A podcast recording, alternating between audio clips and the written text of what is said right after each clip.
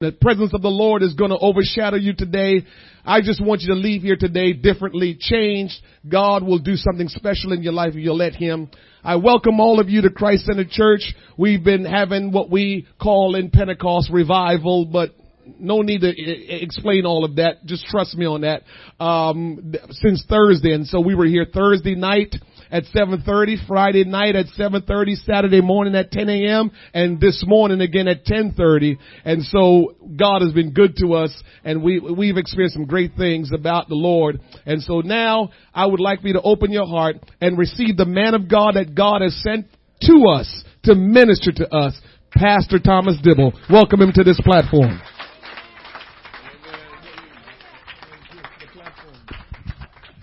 Praise the Lord, everybody.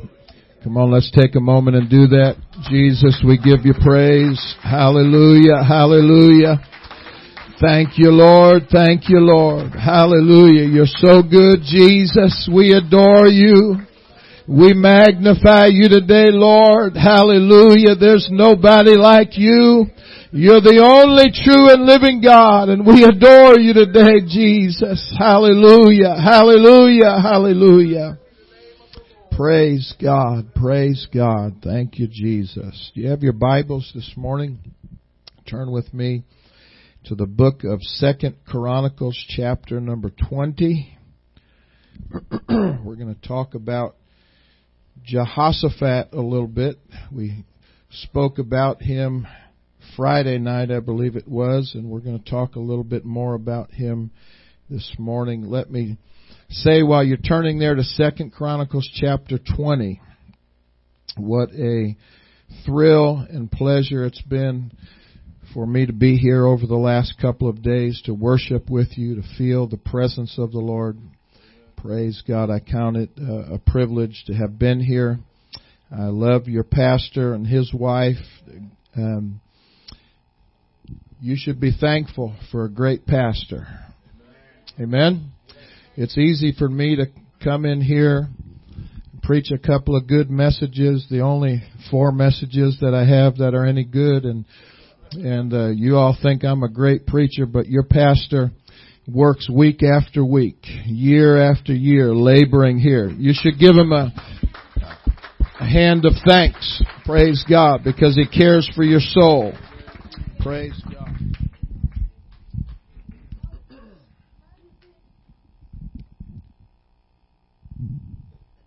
Second Chronicles chapter 20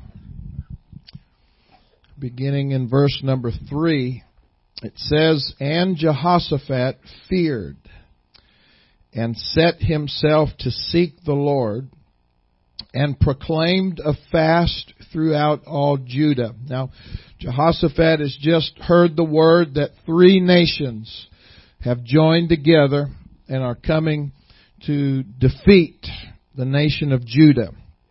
Verse number four, and Judah gathered themselves together to ask help of the Lord. Even out of all the cities of Judah they came to seek the Lord. And Jehoshaphat stood in the congregation of Judah and Jerusalem in the house of the Lord before the new court and said, O Lord God of our fathers, art not thou God in heaven? And rulest not thou over all the kingdoms of the heathen?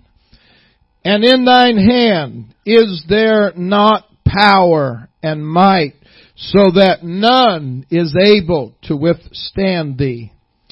Art not thou our God? Who didst drive out the inhabitants of this land before thy people Israel and gavest it to the seed of Abraham thy friend forever? And they dwelt therein and have built thee a sanctuary therein for thy name saying, if when evil cometh upon us as the sword, judgment, or pestilence or famine, we stand before this house and in thy presence, for thy name is in thy house, and cry unto thee. Everybody say, cry unto thee.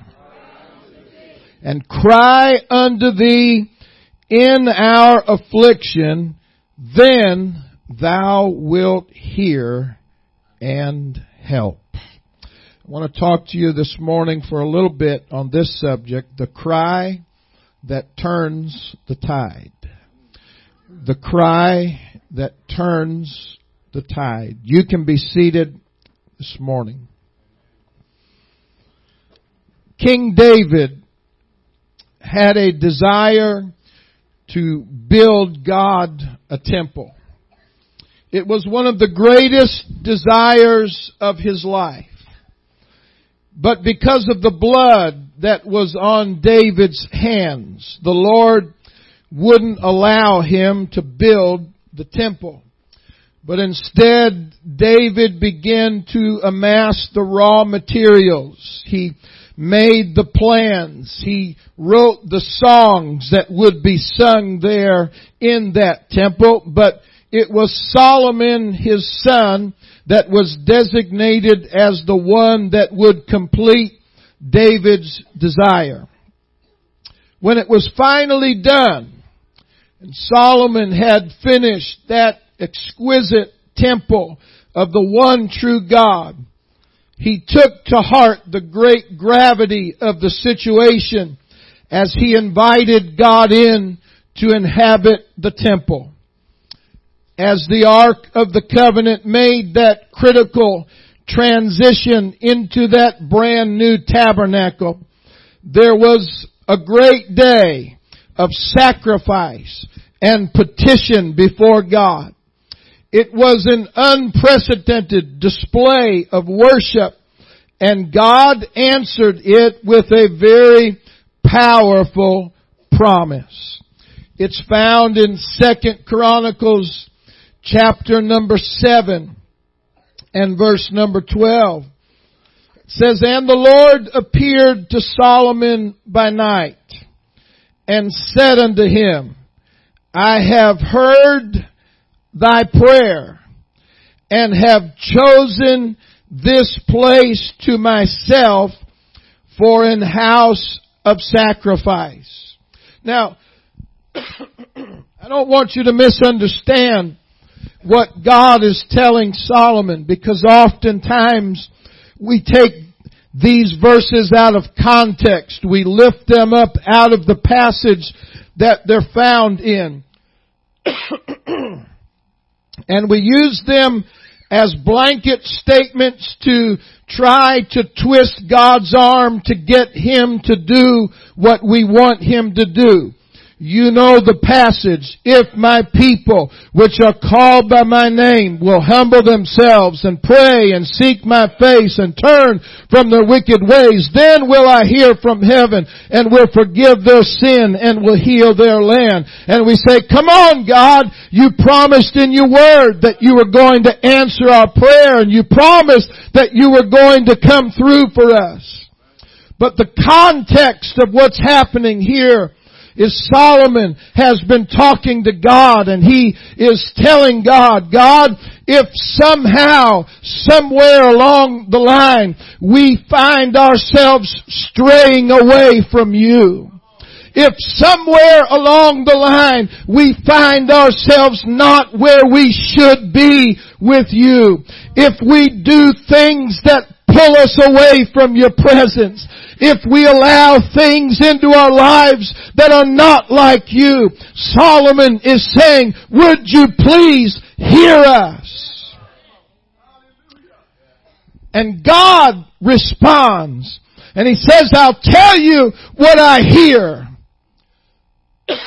I'm not just going to hear you when you come running to me because you've got a problem. If you haven't been serving me in your good days, I'm not just going to come running to you in your bad days and help you in your time of need. He's telling them, I'm not a, vending machine kind of God. You can't just come into the temple and yank my chain and get me to do something if you haven't been serving me all of your days. You see, the Word of God bears out his Word tells us that He has no obligation to answer your prayer or even hear your prayer if you do not and have not determined that you are going to follow through with Him in obedience to His Word. You can't just yank His chain and get Him to do what you want Him to do any old time you want Him to do it, but you've got to serve God with all of your heart.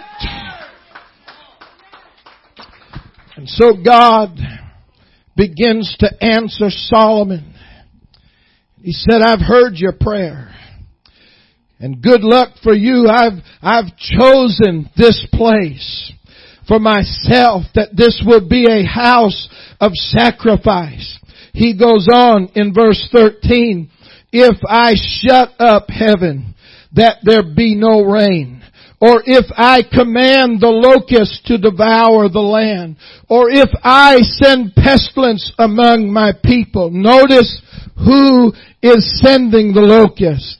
Notice who shut up heaven. Notice who sent the pestilence among his people. It was Almighty God that allowed those things to come their direction. He was trying to get their attention. Hey folks, you need to turn back to me.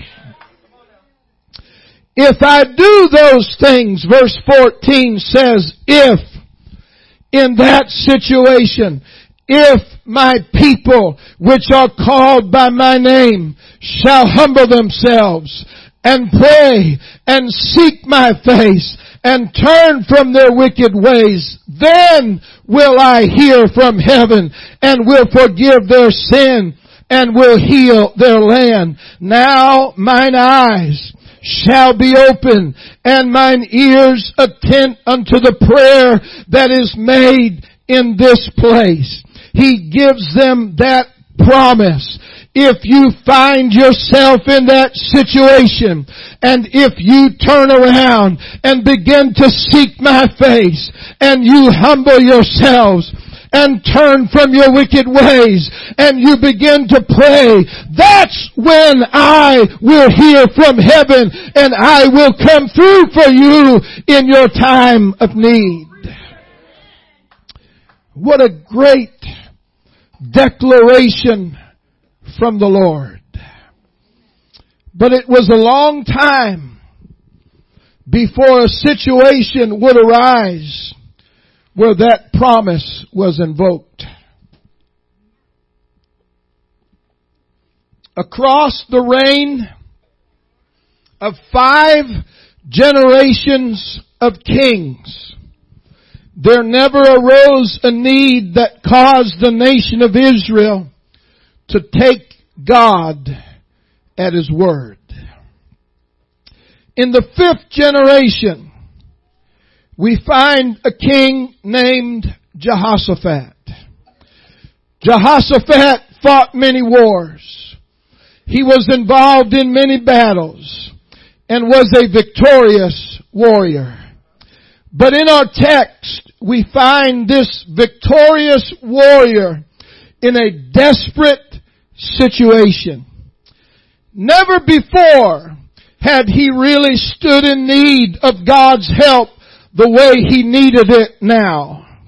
His own armies had always been enough.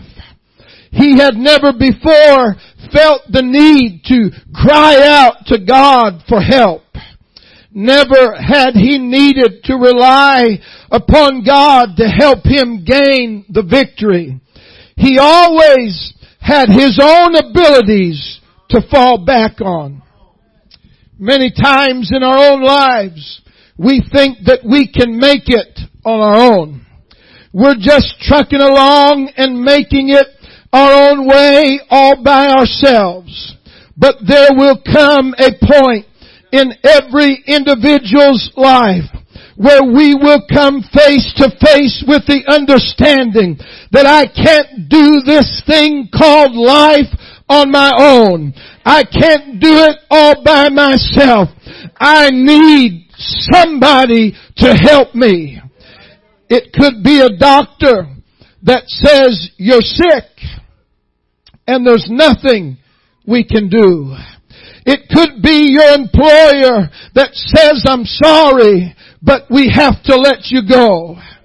It could be your spouse that says this is not working out. I want a divorce.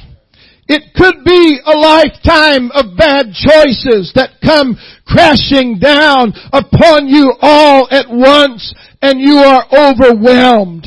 Can I preach to you today that every single one of us under the sound of my voice needs God in their lives. Every one of us will come to a place where we understand I can't make it without Him. I can't even take my next breath if He doesn't give me breath.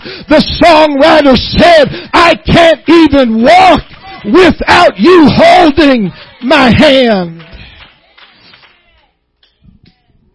The Jehoshaphat that we find in our text is in a situation where he understands that he needs God. Three warring nations have risen together and combined their forces and come together against him. The nations of Moab and Ammon and Mount Seir have determined to crush Judah. As Jehoshaphat surveyed his enemies, no doubt he realized that he perhaps might be able to conquer one of those nations on his own. However, when they combined their forces, they were far more and mightier than all of his armies. His back was against the wall and it was simply more than he could handle. I wonder if you have ever felt that way before. Have you ever had to deal with that kind of a situation when several elements come together at the same time and create as it were a perfect storm in your life threatens your very existence. Any one of the problems individually you might be able to handle on your own. It would present just a small challenge to you perhaps that you were able to overcome. But sometimes they don't come one at a time, do they? Sometimes they don't come separately, do they? All at once you find yourself inundated and overwhelmed by problems and difficulties that threaten to drag you down. And I wonder today for anyone that may find themselves in such a situation, is there any hope in the Word of God for you today? verse 3 of our text, we read it, tells us that Jehoshaphat, this warrior, this man who had seen many battles, Jehoshaphat was afraid. All of a sudden, his own abilities weren't good enough. For the first time in his life, he was facing an obstacle that he could not overcome on his own. He was overwhelmed by the fact that the enemy was mightier than he was. He was afraid. Pure and simple despair settled in. Desperation got a grip on his heart. It was a completely impossible situation that had all of the earmarks of an inevitable, unavoidable defeat. Jehoshaphat didn't have anywhere to turn. There was no ally that he could appeal to for help. His back literally was against the wall. I'm preaching this morning on this subject, the cry that turns the tide. I guess he could have quit. I guess he could have allowed despair to take over and rob him of all desire to go on. After all, who would blame him for backing down and backing up now? The enemy was simply more and mightier than he was. But he didn't quit. He didn't throw in the towel. Come on somebody, we need a revival of that warrior spirit here today that is never defeated. It may know despair. It may recognize imminent defeat. It may look like things aren't going too well, but it never loses hope.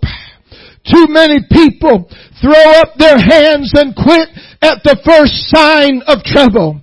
Too many people are willing to give in to despair and depression, letting hell have its way in your life. And I say when are we going to realize that those times of great opposition are also times of great opportunity for God to show himself strong on behalf of his people. When are we going to start seeing that right in the midst of our chaos, right in the context of our crisis, the perfect opportunity for God to speak peace into your situation. Jehoshaphat feared, but instead of giving up, he set himself to seek after the Lord. And he proclaimed a fast throughout all of Judah. He looked to the one who could help him. He sought God. My, what a simple but powerful principle. Before we seek a chance to quit, we should seek God. Before we appeal to the wisdom of this world that got us in the crisis to begin with, we should seek God. Before we try to fix it on our own, which we've done so many times in the past, we should seek God before we throw the towel in and turn to drugs or turn to a bottle, we should seek God. He's the only one that can help us anyway. He's the only one that can bring peace to the chaos of your life. He's the only one that can step out to the edge of the boat and command peace in the midst of the storm. Praise God.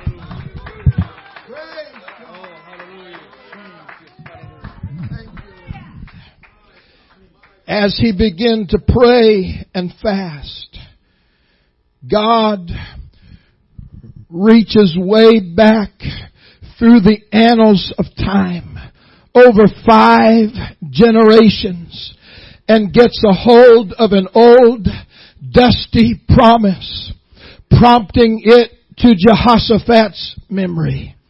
Somewhere in the recesses of Jehoshaphat's mind, hope begins to stir as he remembered the promise that God had given to Solomon five generations ago.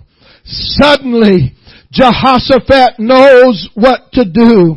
He gathers the people together in the court of the temple. And from that place, the scripture says, they called upon the Lord in the face of overwhelming opposition, with the enemy breathing down his neck, with certain defeat looming over the horizon. Jehoshaphat went to church. I want you to know today that you don't quit church to work out your problems. Can I tell you, you don't stay home to take care of your troubles. Somebody needs to say, I was glad when they said unto me, let us go into the house of the Lord. Somebody needs to say, I came running when they said unto me, let us go into the house of the Lord. I found joy in the house of the Lord. I found peace in the house of the Lord. I found healing in the house of the Lord. I found salvation in the house of the Lord. I found everything I need in the house of the Lord. Praise God. Too many stay away from church to work out all that has afflicted them. When are we going to realize that it is in the church that you overcome your problems? It is in the church you find the strength to carry on. It is in the church you overcome your enemies. It is in the church you find peace that passes understanding. It's in the church you find joy unspeakable and full of glory. It's in the church you find salvation for your soul. It's in the church God can put your marriage back together again. It's in the church God can work in your children and work in your job situation. Praise God. Come on, let's praise Him for a moment. Oh God. We praise you, Lord. We praise you. Hallelujah. Thank you, Jesus. Praise God. So, from the temple, from the house of God, from church, Jehoshaphat called out to God. He said, Oh Lord God of our fathers, are you not God in heaven and God said, yes. In fact, I am. Yeah. He then states the obvious. You rule over all the kingdoms of the nations. You are large and in charge. And God said, why yes. Yes I am. Jehoshaphat continues in your hand are power and might that nobody can stand against you. And God said, yes. He says, did not you drive out all the inhabitants of this land before your people Israel?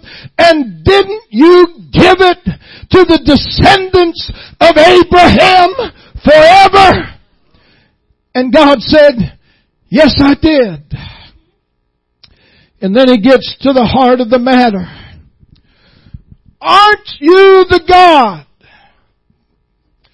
who said, if disaster strikes, if the sword or judgment or pestilence or famine come upon us, if we get to the house of God, if we get our tired carcass out of bed in the morning and pick ourselves up and get in the car and drive to church, if we get to the house of God and stand before you and cry out in our affliction.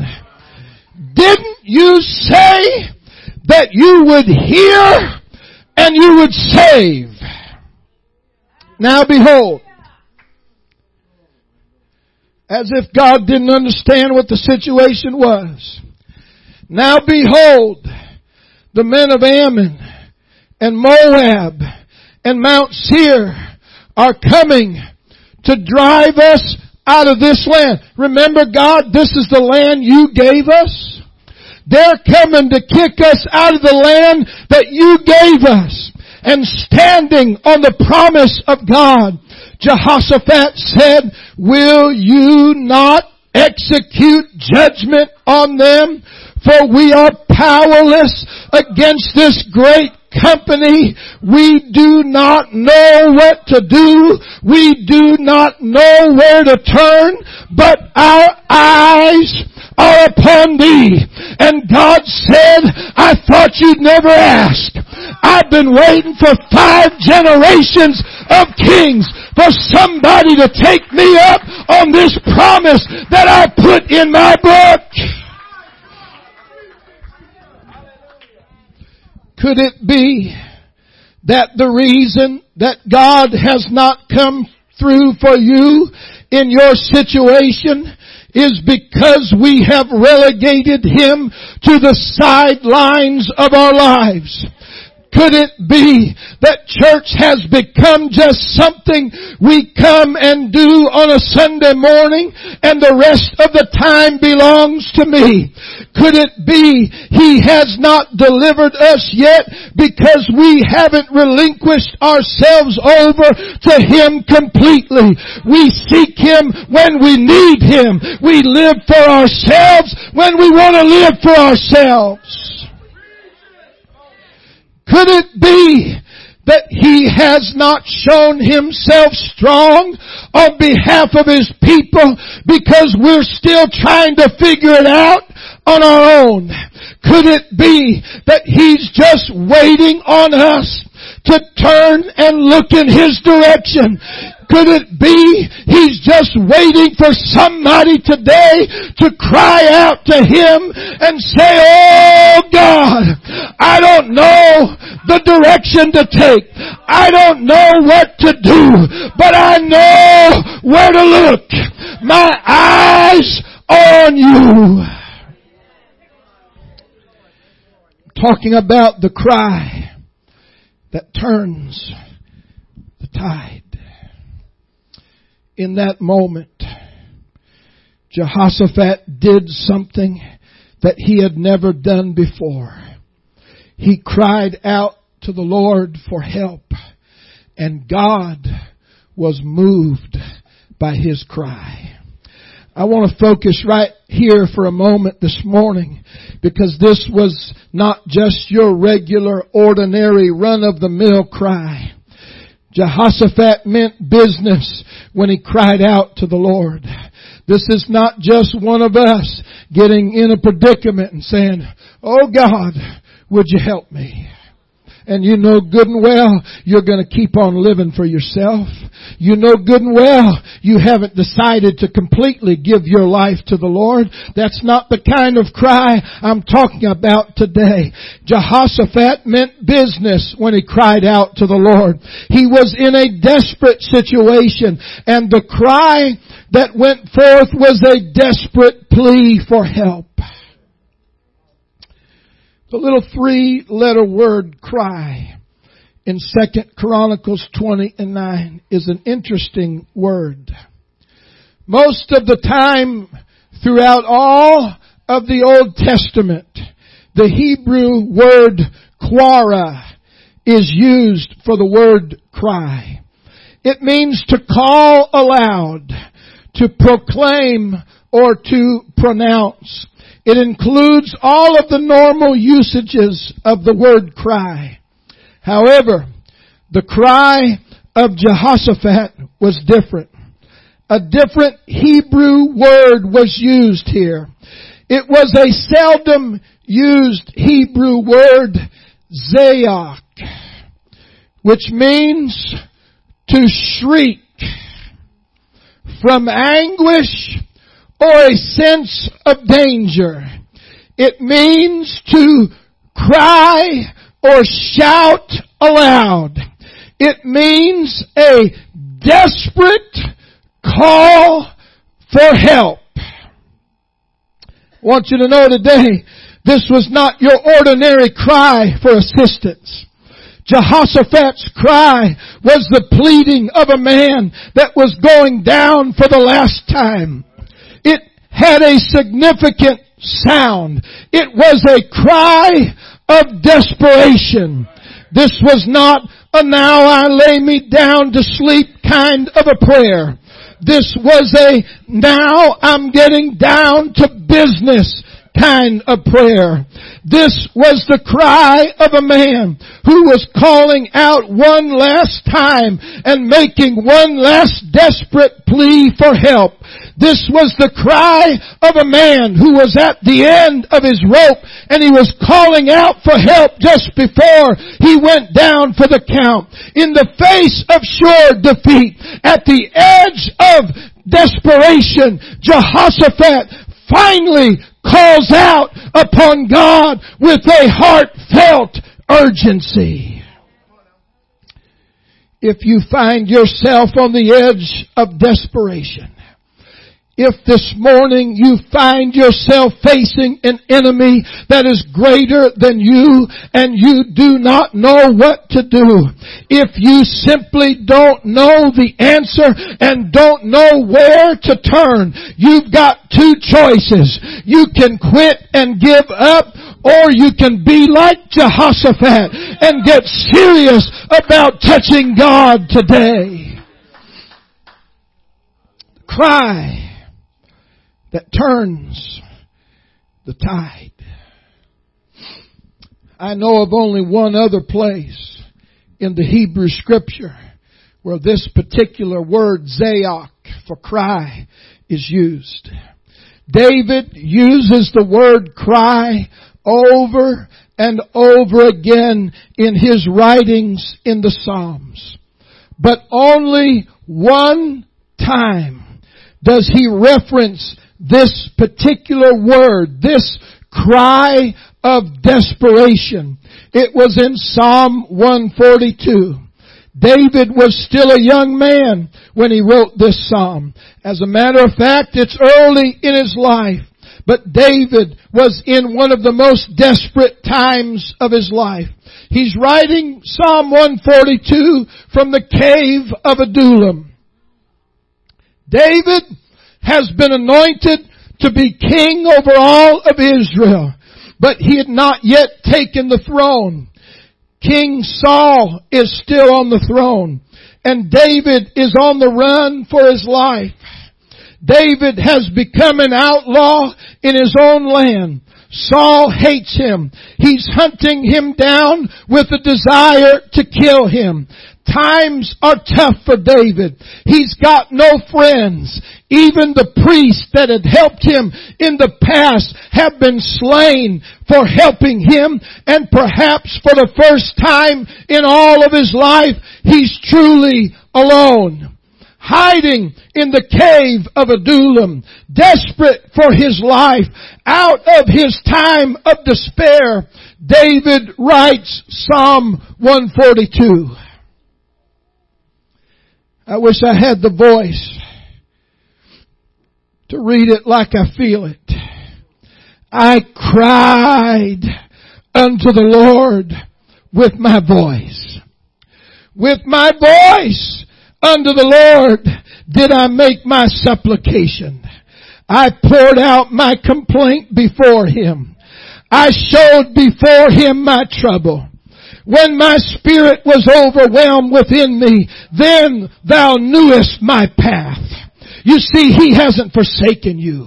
He knows exactly where you are today. He knows exactly the situation you find yourself in. When my spirit was overwhelmed within me, you knew my path. In the way wherein I walked, have they privately laid a snare for me. I looked on my right hand and beheld, but there was no man that would know me. Refuge failed me. No man cared for my soul. I cried unto thee, O Lord, and said, Thou art my refuge and my portion in the land of the living. Attend unto my cry, for I am brought very low. Deliver me from my persecutors, for they are stronger than I. Bring my soul out of prison that I may praise thy name. The righteous shall compass me about, for thou shalt deal bountifully with me. From the cave of Adullam, David cried in desperation to the Lord, help me God, I need you. Never again in the life of David will he be as utterly helpless as he is right now. Never again will be will he be this desperate. Never again will he cry this kind of a cry. From the cave of Adullam unto the day of his death, he will be surrounded by his mighty men who will stand beside him and do anything for him. But at this one moment of his life, he stands alone and there is no one to help him but Almighty God. And in that moment, he cried out to the Lord with the voice of desperation. I come to you today with a simple message. All of us fight our personal battles against the enemy. Not one of us is exempt. We all battle spirits and temptations. For some it is despair. For others, it is loneliness. Some battle depression. Others battle feelings of uselessness and worthlessness. Our society although it doesn't proclaim it, is so good at pushing aside the marginalized people of this life, those that don't seem to have it all together, and pushing them aside and making them feel like second class citizens and worthless. We all struggle against an enemy that seeks to destroy our souls, and most times we fight the battle all alone. for a number of reasons. We never feel quite comfortable with sharing those intimate struggles with our friends and fellow worshipers, even in the church. Often we're afraid that instead of praying with us, they'll spread this little juicy bit of gossip amongst us. So we struggle through battles and fight to maintain our spiritual balance all alone. However, there comes in each of our lives those moments and times where we feel completely overwhelmed. That problem, that situation, that you told yourself, I will never share this with anybody. We get right to the point where we're ready to say it to somebody we feel overwhelmed. Two or three or four or five things come against us all at once and we are left there wondering how in the world am I going to be able to make it out here on my own. If it was just one thing, maybe I could get by. Maybe I could just keep struggling on through. But two or three things come and it knocks us down to our feet and we don't know where to turn and we struggle to get back up to our feet and make it back out to the house of God on a Sunday morning, but we don't feel safe. We don't feel like we can share it with anybody else. And so we get knocked back down to our feet again and we struggle back up. But one time when we're down, a couple of more things compiling down upon us. And eventually, We've got to get to the place where Jehoshaphat found himself, that mighty warrior. The one that said, hey everybody, I've got it all together. The one that was leading the charge every other week. I've got it all together. Everybody just follow me. I want you to know even your pastor can get to a situation if people are not lifting him up in prayer and helping to support him. Even your pastor, he doesn't feel like he can share his problems with you. He's the one that's supposed to carry everybody else's problems. And his wife is supposed to be the one to carry him. Now who's going to carry her?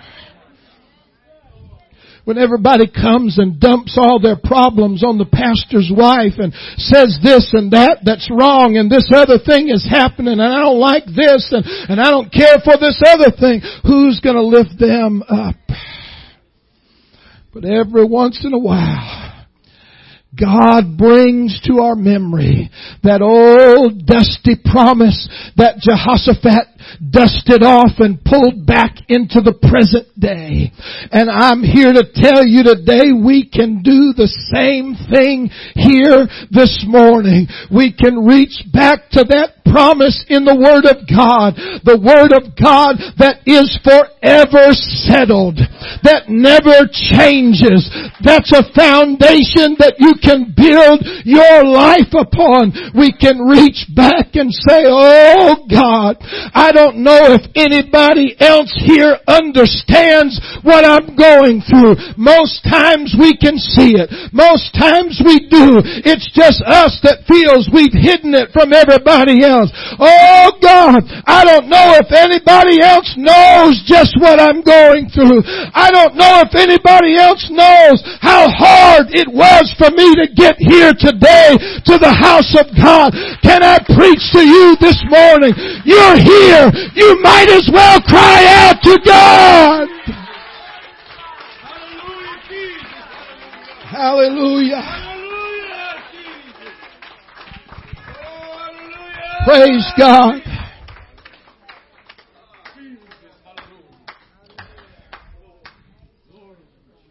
Let me tell you what to do when you're overwhelmed. I'm almost done. Join your voice with Jehoshaphat. Join your voice with David of Psalm 142 and cry out in desperation to God. There is within you a certain cry, a certain sound that gets the attention of God. It's that cry of surrender.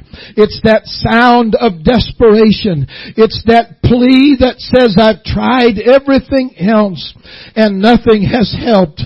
I need you, God. When he could no longer rely on himself, Jehoshaphat cried out to God in desperation and God used him to bring about one of the greatest victories ever recorded.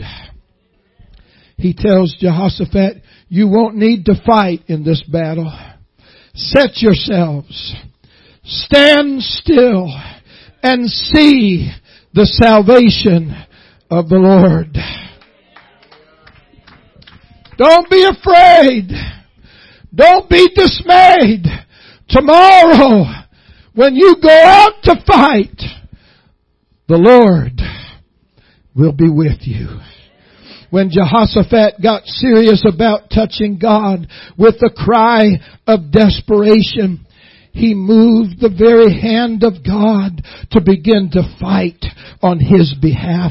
It was exactly what God was waiting for. Sometimes I get the idea that God is standing up in heaven, as it were, and looking down into each individual heart, and He knows exactly what you're going through. He knows exactly what you battle, and He's up there saying, oh, if they would only allow me to show myself strong on behalf of them. If they would only invite me into the fight, I could fight for them. I'm talking about the cry as we stand together that turns the tide. Let's stand. God hears the cry of desperate people. In just a moment, we're going to turn this sanctuary into one big altar area. There won't be a place you can run. Sometimes we run to the back but the presence of God is sweeping back and forth across this sanctuary. And this entire sanctuary is going to be turned into one great big altar call here today. This entire sanctuary is going to be a place where we can cry out to God. I wonder this morning if somebody would put aside their properness. I took a while getting dressed up for church this morning. I shined my shoes up. I got socks that go along with what I have on. I've got just the right tie. My hair, well, never mind, it's not in place anymore. It was just in place and everything was just, he wants me to do what? Come on, preacher. How desperate are you? How bad do you want God in your life? How much of Him do you want? Just what do you think He can do for you today? Isaiah 58, verse number 9. Then shall thou call, and the Lord shall answer. Thou shalt cry, and he shall say, Here I am. Not only does God hear the cry of his desperate people, but listen to what he says. He doesn't say, here I come. Oh, come on somebody. You didn't get it. God hears the desperate cry of His people. And He doesn't say, just wait a minute, I'm on the way. He doesn't say, hold on as long as you can hold on. I'll get there as quick as I can get there. But he says, here I am. I've been here all along. I've just been waiting for you to call out to me in desperation. God wanted them to know I haven't abandoned you. You just forgot to call upon me. I've been here all along. I've been waiting for you to include me in the context of your chaos. And when you cry out to me in desperation, here I am. That's all I have today. And now, I just want to invite anybody who's desperate to touch God. To put your properness aside. To put the right behavior aside. Come on, be like the woman with the issue of blood. She knocked people out of the way. I don't care who I have to move out of the way. I'm going to touch him. I don't care what I have to do. I'm desperate for a touch from God. I invite you all over this sanctuary to call out to God and realize today that He is a mighty God and there's nothing too hard for the Lord your God. Oh, Come on. Let that cry of desperation well up inside of you today. Oh God. Come on, I need some elder.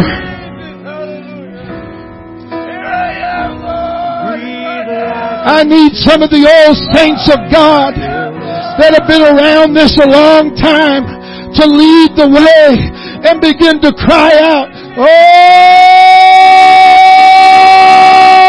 God, I need you. I'm desperate for a touch from you, oh God. Jesus. Jesus, Jesus.